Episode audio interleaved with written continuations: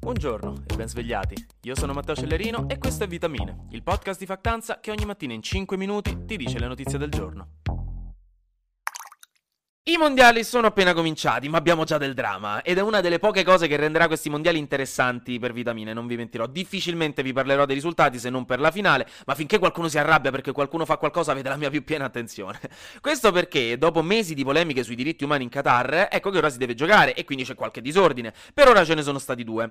Il primo è che i capitani di diverse nazionali, nello specifico Svizzera, Belgio, Galles, Olanda, Inghilterra, Germania e Danimarca, alla fine hanno annunciato che non indosseranno la fascia arcobaleno della campagna campagna One Love, che è una campagna a favore della comunità LGBTQIA+, e contro le discriminazioni, specialmente quelle pesanti del Qatar, dove vige la Sharia e un'interpretazione particolarmente estremista della legge islamica, che rende l'omosessualità letteralmente un reato, quasi come essere apertamente gay in un liceo di provincia. Il problema è che quelle nazionali volevano indossarla, questa fascia arcobaleno, ma quella fascia non era mai stata approvata dalla FIFA, che è l'organizzatrice del torneo, che non l'ha fatto ovviamente per non entrare in conflitto con il governo qatariota.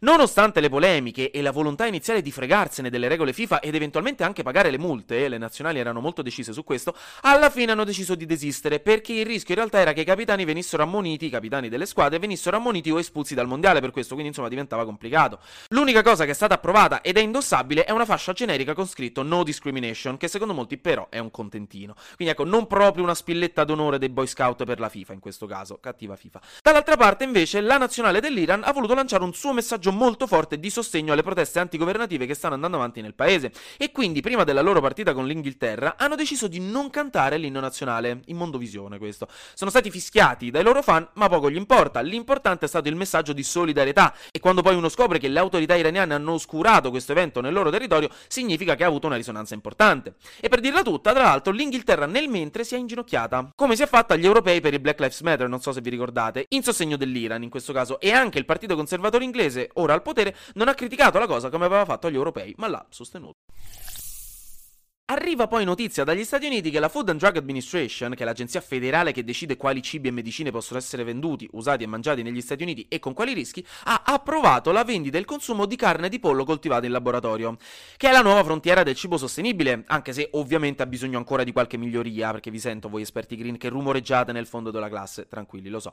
Di base, questa carne creata in laboratorio, che cos'è? Che mi direte voi? Questa carne si crea prendendo cellule di galline senza fargli male né ucciderle e le si fa crescere queste cellule con processi scientifici molto all'avanguardia in pezzi di carne vera e propria che può essere mangiata, ma quindi presa senza uccidere l'animale. E ci sono un bel po' di aziende che stanno facendo ricerca in questo campo, che ha molte potenzialità perché permetterebbe, con le giuste tecnologie, di smetterla con gli allevamenti intensivi, smetterla di far male agli animali e di inquinare così tanto. E proprio la FDA americana ha riconosciuto che questa carne è assolutamente sicura da mangiare e appunto tra l'altro è anche più sostenibile di quella degli allevamenti. E questa è una notiziona, perché tante aziende stanno investendo tanto su questa cosa, ma per ora solo a Singapore si poteva mangiare questa carne, prima erano tutti esperimenti. Quindi questo probabilmente rappresenta l'inizio di una nuova era del settore della carne, anche se ovviamente ora bisognerà vedere come proseguirà il mercato, se piacerà ai consumatori, se riusciranno ad abbassare i costi di produzione, che per ora sono altini, e poi vedremo se riusciranno ad essere approvate anche le carni rosse fatte in laboratorio, perché ovviamente si lavora pure su quello, e ci sono delle aziende che stanno provando a fare la stessa cosa con i pesci e i frutti di mare,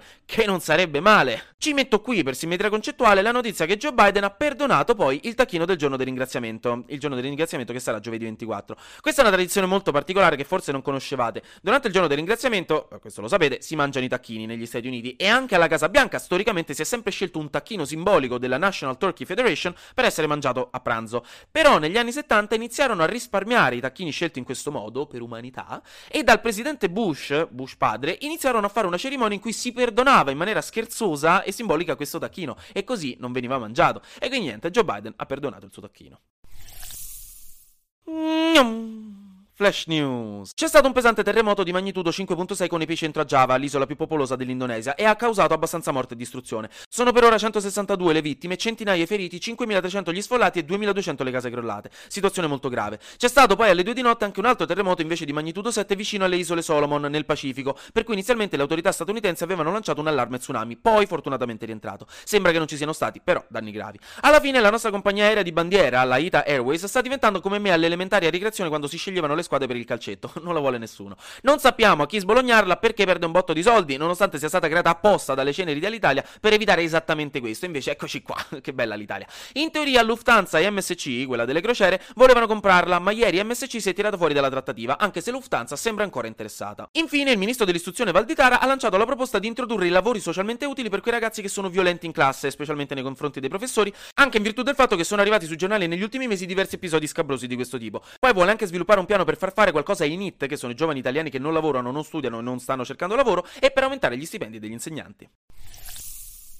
Intanto, stanotte verso l'una, il Consiglio dei Ministri del nostro governo è finalmente uscito dalla sala riunioni, dopo una di quelle sessioni dove dentro la sala ci deve essere stata un'aria viziata di quelle che non vi immaginate. Se avete mai giocato a risico nella cameretta di qualche vostro amico a 16 anni capite che cosa intendo. E niente, me lo immagino così perché ecco, sono rimasti lì fino a tardi per approvare la proposta della legge di bilancio di cui vi ho parlato ieri. Tra le nuove indiscrezioni c'è quella di annullare completamente il reddito di cittadinanza a partire dal 1 gennaio 2024 per attuare una riforma e quindi insomma sostituire il reddito di cittadinanza con qualcos'altro. In generale questa sarà una manovra da 32 miliardi di euro che non costeranno ulteriore debito all'Italia perché quei soldi vengono dai risparmi del governo Draghi. Avevamo sti soldi lì, in realtà sono tipo mesi che dico che abbiamo sti soldi là, ogni volta sembra che li usano, poi non li usano mai, non lo so, stavolta sembra che li useranno e quindi ci saranno altri aiuti per le bollette e per esempio degli aiuti per i prodotti sull'infanzia su cui vogliono abbassare l'IVA. Comunque oggi alle 10 il governo esporrà la misura in conferenza stampa, quindi ne sapremo meglio lì. Concludo dicendovi che oggi esce il primo episodio di Pop Cop, che è un video podcast che abbiamo fatto in collaborazione con Sofia Pasotto e Zero CO2 che potete trovare su Spotify e non solo, anche in formato video, anche su YouTube successivamente, in cui vi parliamo un po' della COP27 che c'è appena stata, facendo un po' di chiarezza e anche un po' di gossip, mi raccomando. Anche oggi grazie per aver ascoltato Vitamine. Noi ci sentiamo domani, perché sarà successo di sicuro qualcosa di nuovo e io avrò ancora qualcos'altro da dirvi. Buona giornata.